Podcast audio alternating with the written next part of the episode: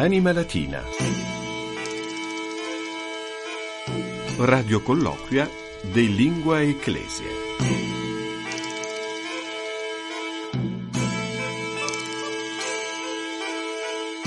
Anima Latina nunc etiam in undis, hic est Fabius Colagrande, ex frequensis stationis radiofonice Vaticane. Salvete, bentrovati all'ascolto di questa 138esima puntata del nostro Vademecum radiofonico settimanale sulla lingua latina, sui generis e tante litteram, per rinfrescare la vostra, la nostra grammatica latina e reimparare a maneggiare agevolmente la lingua ufficiale della Chiesa, ma anche per ridare radici alla nostra fede, alla nostra cultura, per poter guardare con più saggezza al nostro presente, al nostro futuro. Ben trovati all'ascolto e saluto subito la co-conduttrice di Anima Latina che mi affianca, anzi sono io forse che affianco lei nella presentazione di questo programma. Ben ritrovata a Maria Milvia Morciano. Salve Fabio, salutem plurimam omnibus vobis dico. Maria Milvia Morciano con me prepara i testi di queste trasmissioni che però sarebbero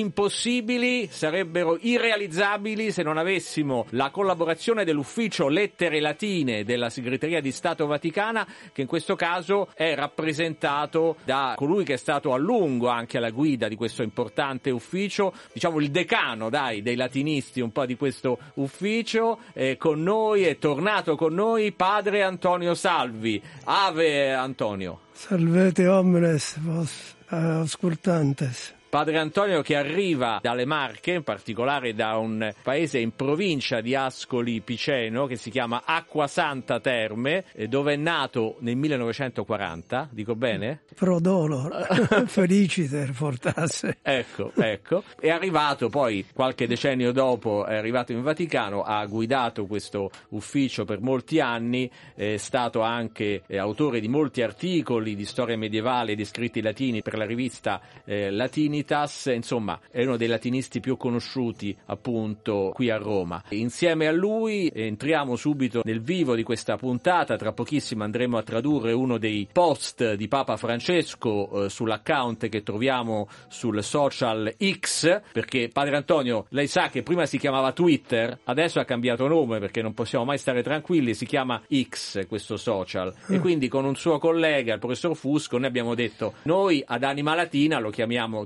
Decimus perché X si può tradurre decimus in latino. Però bisogna accordarlo con qualcosa. Decimus che cosa? Ah, eh, ha ragione. Eh. Decimus... Eh, Post. No, è un social, come lo traduciamo? Decimus... Decimus Nuncius? Decimus ah. Nuncius. Eh, proviamo. Decimus De- Vediamo, magari gli ascoltatori poi ci diranno se gradiscono questa traduzione di X. Decimum eh. curriculum. Vabbè, proviamo mm. Decimus Nuncius adesso. Mm. Allora, sul social Decimus Nuncius andiamo a leggere un tweet di Papa Francesco del 10 dicembre 2023.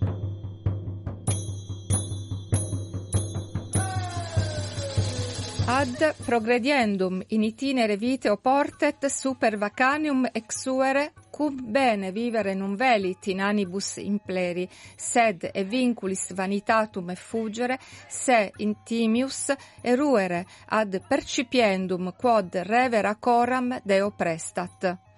E questo è un tweet che eh, Maria ci ha appena letto che si riferisce a un Angelus di Papa Francesco, quello appunto di domenica 10 dicembre, seconda domenica di Avvento. E infatti trovavamo sul tweet, sul post, scusate, eh, perché ormai non posso più usare la parola tweet, un hashtag eh, singolare, Salutazio Angelica, che non avevo mai trovato, Padre Antonio, che praticamente sarebbe il, le parole del Papa all'Angelus. Sì, la, questa preghiera, Salutazio Angelica, l'Angelus, Angelus Domini, questa viene chiamata Salutatio Angelica. Sarebbe quello che noi chiamiamo brevemente Angelus. Eh, esattamente. Esattamente. Ed è un eh, passaggio questo che riprende appunto le riflessioni del Papa all'Angelus di quella domenica che commentava il Vangelo eh, di Giovanni Battista e il Papa invitava a fare deserto in qualche modo, no? E quindi qui parliamo di spogliarsi dal di più. E questo di più nel post del Papa è indicato con una parola particolare, supervacaneum, che sarebbe sarebbe? Il superfluo, quello che è di più, sì. O si potrebbe dire anche al, al plurale, supervacanea. Cioè tutte le cose Mm. eh, eccessive, sovrabbondanti, inutili, vane potremmo dire, no? Sì, Quindi ad progrediendum, cioè per procedere eh, in itinere vita, nel cammino della vita, è necessario spogliarsi dal di più, viene usato nel- nella versione italiana del post, cioè perché vivere bene non vuol dire riempirsi di cose inutili, ma dobbiamo appunto liberarci dal superfluo, che viene poi tradotto come vinculis vanitatum, per scavare in profondità dentro di sé per cogliere ciò che è veramente importante davanti a Dio. Beh, dal punto di vista grammaticale mi sembra un post abbastanza sì, semplice. abbastanza semplice. non c'è nulla di notevole secondo lei. Eruere, se intimius eruere, forse penitus investigare perché scavare in profondità, in, in altre parole, cosa significa? Cioè indagare se stessi, Mhm. no? Quindi fonditus, Però è, in tutto- profondità. è tutta una frase costruita sull'impersonale, oportet, velite, tutto... Sì, è Sì, vero. Eh, è vero. questo è interessante. Una cosa forse. generica. Sì, sì, Certo, è un consiglio spirituale, diciamo Sì. così, sì, sì. Va bene, diciamo, a parte questo parolone eh, super vacaneus eh, che abbiamo trovato, per il resto è grammaticalmente un post abbastanza di facile comprensione.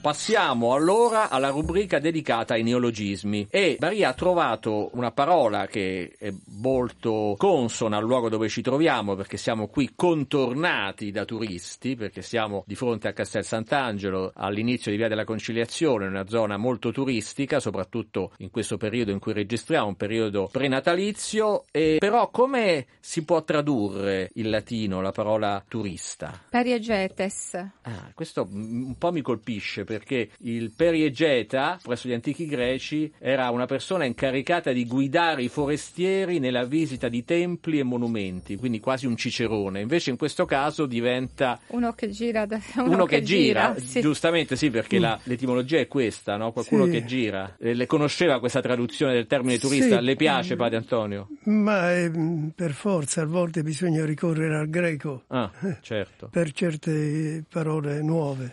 Infatti deriva da periegetes e poi deriva a sua volta dal verbo periegeomai, che significa girare intorno, condurre intorno. Condurre Peri intorno. intorno a Non prendere in giro. non prendere in giro. Però peri magari in prendere in giro ci vuole, no? Eh. La- Sì, beh, questa è un'espressione che era nota anche, c'è anche un'opera di, di Pausania, Cioè, per la Iegis periegesi, e Lados, È vero. un'opera molto importante perché è una specie di guida turistica Ah. che ci ha lasciato e pertanto è importantissima per gli archeologi. Sì, molte statue sono state identificate proprio sulla base di Mm. Sì, molte della statue narrazione di soprattutto- Pausania, sì, sì, di- certamente. soprattutto Mm. statue attiche, perché Mm. era soprattutto quello il giro più importante. perché appunto le periegesi erano quelle opere che raccontavano un itinerario geografico in qualche modo, Sì, segnalando poi dando eh, notizie varie su, eh, su- sui vari popoli, monumenti e le varie località, cose che monumenti, incontrava. eccetera.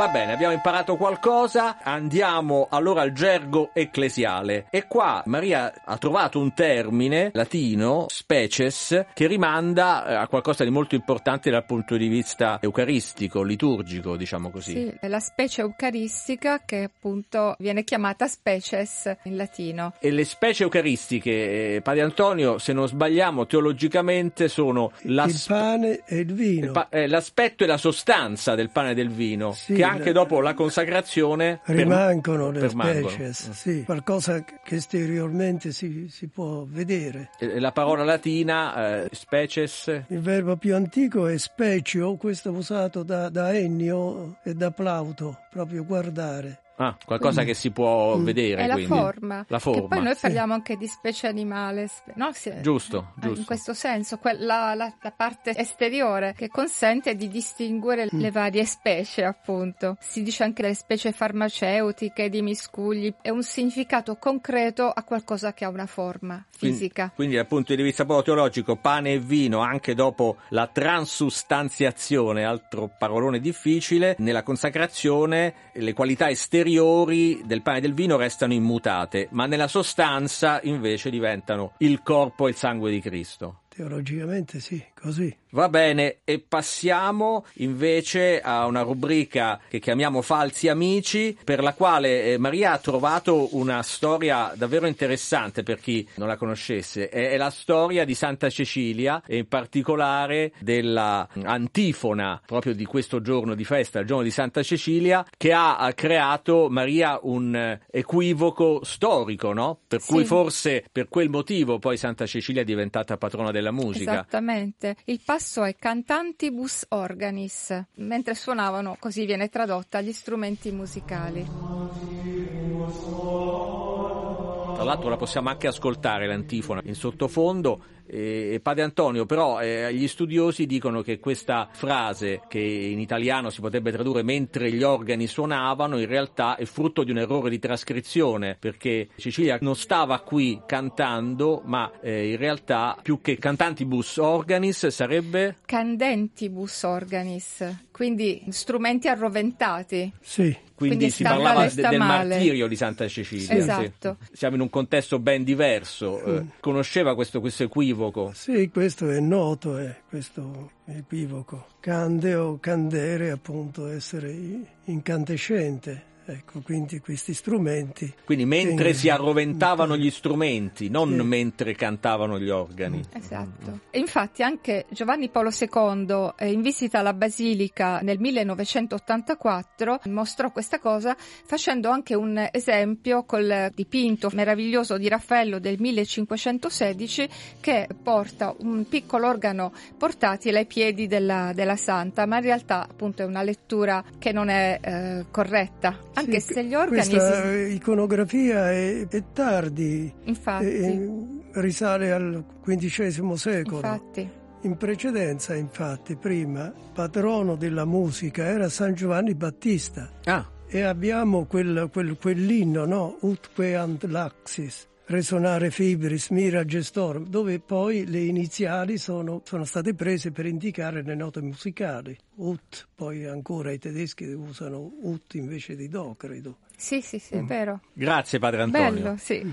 Allora, eh, abbiamo approfittato anche per ascoltare un po' di musica in questa prima parte della 138esima puntata di Anima Latina. Ringraziamo moltissimo Padre Antonio Salvi che ritroveremo nelle prossime puntate. Grazie Padre Antonio, grazie a Stibiago. Tibi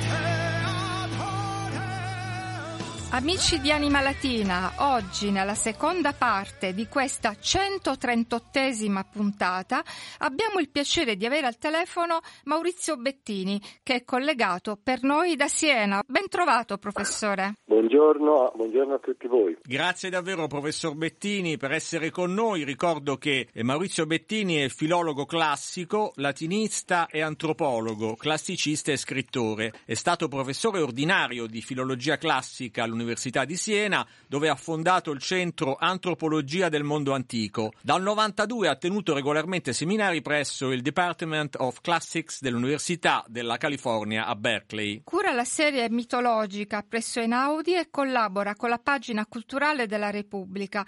Ha condotto tre cicli di puntate della trasmissione di Radio 2 alle 8 della sera dal titolo C'era una volta il mito, Sussurri di Hermes, Io sono l'altro. Autore di innumerevoli saggi, traduzioni, tra cui per noi è importante ad esempio il Vangelo di Marco, curatele, libri scolastici e sempre per Einaudi narrativa. Professore, per cominciare la nostra conversazione, noi, eh, se permette, partiremmo dal titolo di un suo volume, che è un po' la domanda delle domande che noi rivolgiamo agli ospiti del nostro programma, programma per latinisti. A cosa servono i greci e i romani? Ma io partivo contestando l'uso del verbo servire, perché servire è un verbo servile che dà l'idea di una sottomissione soprattutto inocula questo pensiero profondamente sbagliato che tutte le cose che si fanno, che si studiano, debbano avere un obiettivo vicino e concreto. In realtà eh, la cultura in generale, quella umanistica ma anche quella scientifica, non devono servire immediatamente a nulla, servono a fare delle persone migliori, a sviluppare l'intelletto, le capacità critiche e, e via discorrendo. Questo anche i greci e i romani. I greci e i romani perché? contribuiscono alla nostra cultura? Beh, da un lato perché noi siamo un po' loro, cioè noi abbiamo continuato a leggere e studiare i loro libri e i libri e la cultura che ci hanno influenzato per millenni, quindi fanno parte strettamente del nostro orizzonte intellettuale. Dall'altro perché sono anche così diversi da noi. Greci e romani sono anche un popolo altro, popoli altri e affrontare lo studio di questi popoli altri attraverso una lingua che ci è più familiare, che riusciamo a comprendere più facilmente, permette anche di metterci in comparazione no? e quindi è una continua palestra il rapporto con i greci e romani fra identità e alterità. E questo è bellissimo, importantissimo in un'epoca come la nostra in cui il confronto con l'altro è divenuto un fenomeno e una necessità assolutamente quotidiana. Ecco, lei ha scritto anche un altro libro, il cui titolo è Chi ha paura dei greci e dei romani? Quindi, professore, chi ha paura dei greci e dei romani e perché? Beh, io questo non me lo sarei mai aspettato quando ho scritto che servono i greci e i romani o l'altro mio libro Homo Sum, che ci fosse anche qualcuno qualcuno che avesse paura dei greci e dei romani. Beh, questo è un fenomeno che si è sviluppato negli Stati Uniti soprattutto e anche in Inghilterra in seguito al cancel culture, cosiddetto, cioè quel movimento che tende a rimuovere aspetti negativi del nostro passato, della nostra cultura, come spostare la statua di Thomas Jefferson dal Consiglio municipale di New York perché si scopre che oltre che un padre della patria, Thomas Jefferson aveva anche delle colonie diciamo, in cui faceva lavorare gli schiavi neri e quindi non era più degno di figurare nel palazzo municipale di New York. Ecco, in seguito alla cancel culture si è sviluppato anche un movimento che si chiama Decolonizing Classics, decolonizziamo i classici. Mm. E i classici vengono accusati, i classici greci e latini, e la cultura classica in generale, di essere alla, alla matrice di atteggiamenti schiavistici, bianchi, razzistici, di emarginazione femminile, eccetera. E quindi si è scatenato un movimento che è in qualche modo non contrario allo studio dei classici, questo a talora anche, ma soprattutto contrario allo studio dei classici così come è sempre stato fatto, cioè come la matrice culturale della cultura occidentale, o meglio la matrice della civiltà. Si dice, in realtà mettiamo in evidenza anche il fatto che i greci e i romani hanno sviluppato una cultura per tanti aspetti anche negativa e che ci sono dei brani, dei testi, eccetera, che letti oggi possono provocare disagi nei discendenti degli schiavi, possono provocare disagi nelle donne che vedono dei miti di stupro e via discorrendo. E quindi c'è questo movimento di reazione di fronte ai classici. E io nel mio libro cerco da un lato di prendere sul serio anche questi rilievi perché hanno un fondamento e soprattutto fanno parte della nostra cultura contemporanea, ma anche di elaborare dei modelli per rispondere a queste critiche che sono modelli di carattere storico e antropologico. Ma secondo lei oggi, guardando alla, alla cultura italiana, come si legge l'impero romano? Che, che, che visione abbiamo oggi? con me piove sul bagnato, perché, come si dice, perché io ho fatto una recensione su Repubblica a un libro che sta andando fortissimo al momento di Aldo Cazzullo che si intitola Quando eravamo padroni del mondo, ossia quando noi italiani, siccome siamo romani, eravamo uh, a capo di un impero. E io ho fatto una recensione abbastanza negativa di questo libro perché, dava del nostro rapporto con l'antichità romana un rapporto di identificazione e soprattutto di accettazione così piana, felice, beata dell'imperialismo romano, cioè il fatto che i romani hanno occupato territori, popoli, nazioni, eccetera, che non l'avevano minimamente chiesto attraverso guerre, attraverso violenze, Quindi si sono fatti un impero, come tutte le potenze imperialiste, come hanno fatto gli inglesi, come hanno fatto i francesi in anni a noi più vicini. Ora, questo rapporto di identificazione così facile con il passato romano, con l'impero, ecco a me personalmente non piace. Come cercavo di spiegare all'inizio, il mio rapporto con la cultura classica è un rapporto dialettico, cioè di identità ma anche di alterità e nel rapporto di alterità, nel vedere gli antichi come altri, ci rientra anche la riflessione sul fatto che quella fu una cultura profondamente schiavista e che senza questa violenza dell'uomo sull'uomo non sarebbero esistiti né, né, Platone, né Aristotele, né Seneca, né Virgilio, perché non avrebbero avuto probabilmente il tempo, l'agio di dedicarsi alle grandi opere a cui si sono dedicati. E quindi dire, come a volte si fa, che in realtà la schiavitù è stato il prezzo pagato per avere queste grandi conquiste della civiltà, francamente no. Questo mi sembra stridere fortemente con i nostri attuali bisogni, i nostri attuali orientamenti culturali che sono poi dettati dalla dichiarazione dei diritti umani del 48 da tutto quello che è avvenuto dopo, cioè questo nuovo umanesimo, questa nuova attenzione ai diritti dell'individuo e della persona. Quindi il rapporto con l'impero romano va visto così, come una grande creazione, certo, della storia, su questo non c'è dubbio, ma una creazione anche che gronda sangue, che gronda violenza, che ha prodotto quella che alcuni rappresentanti di Decolonizing Classics definiscono l'epistemicidio, cioè la distruzione di culture che c'erano prima dell'impero romano. Ora, per esempio, Tazzullo dice senza i romani tedeschi e inglesi non sarebbero quello che sono, e neanche francesi, ma probabilmente germani, celti, galli, eccetera, avrebbero preferito anche essere un'altra cosa senza dover subire il gioco delle aquile romane. Insomma, un rapporto in cui non ci sia un'identificazione nazionalista di glorificazione dell'impero con l'impero medesimo, ma ci sia un rapporto di riflessione storica, antropologica, che se permette è anche molto più interessante che solo vantarsi e dire quando eravamo padroni del mondo per raccontare la storia di Cesare, di Caterina o di Augusto. Ecco. E infatti, proprio a proposito dell'antropologia, lei ha iniziato il suo percorso a Pisa, dove ha insegnato grammatica greca e latina. Poi, nel proseguo, ha cominciato a sperimentare un approccio assolutamente innovativo, cioè l'unione degli strumenti di indagine classici e l'antropologia. Ci parla di questo metodo e delle prospettive che dà? Sì, dalle prospettive diverse, perché è pur sempre un'antropologia storica storica, nel senso che si rivolge a una cultura che non c'è più, non è un'antropologia fondata sulla contemporaneità, ma che comunque getta sul mondo antico uno sguardo diverso. Questo sguardo diverso è quello che Franz Boas definiva gli occhiali della cultura, cioè quando si studia una cultura bisogna mettersi gli occhiali che usavano in quella cultura, cercare di vederle con gli occhi dei nativi, con gli occhi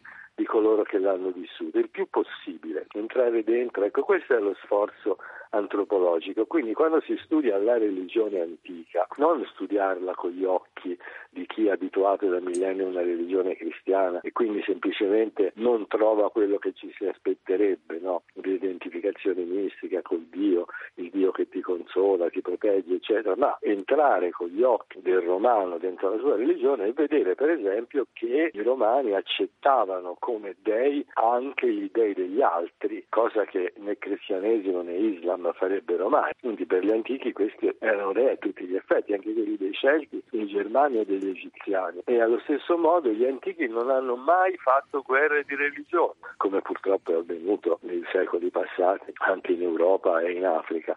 Ecco, sono tutti fenomeni che solo un approccio antropologico alla religione antica permette. Grazie professore, davvero staremmo ore a ascoltarla, ma il tempo è tiranno. Quindi grazie al professor Maurizio Bettini, eh, filologo, professore prima a Siena e ora fondatore del Centro Antropologia del Mondo Antico, con l'augurio di risentirla presto. Grazie a voi. Grazie. A tutti. Grazie. Grazie dunque all'illustre filologo e antropologo Maurizio Bettini per essere stato con noi. Grazie anche a padre Antonio Salvi, frate minore cappuccino, che ci ha fatto compagnia nella prima parte di questa puntata. Sedacta est fabula. Siamo giunti al termine anche di questa 138esima puntata di Anima Latina che troverete in podcast come tutte le altre su Vatican News alla pagina podcast e su Spotify.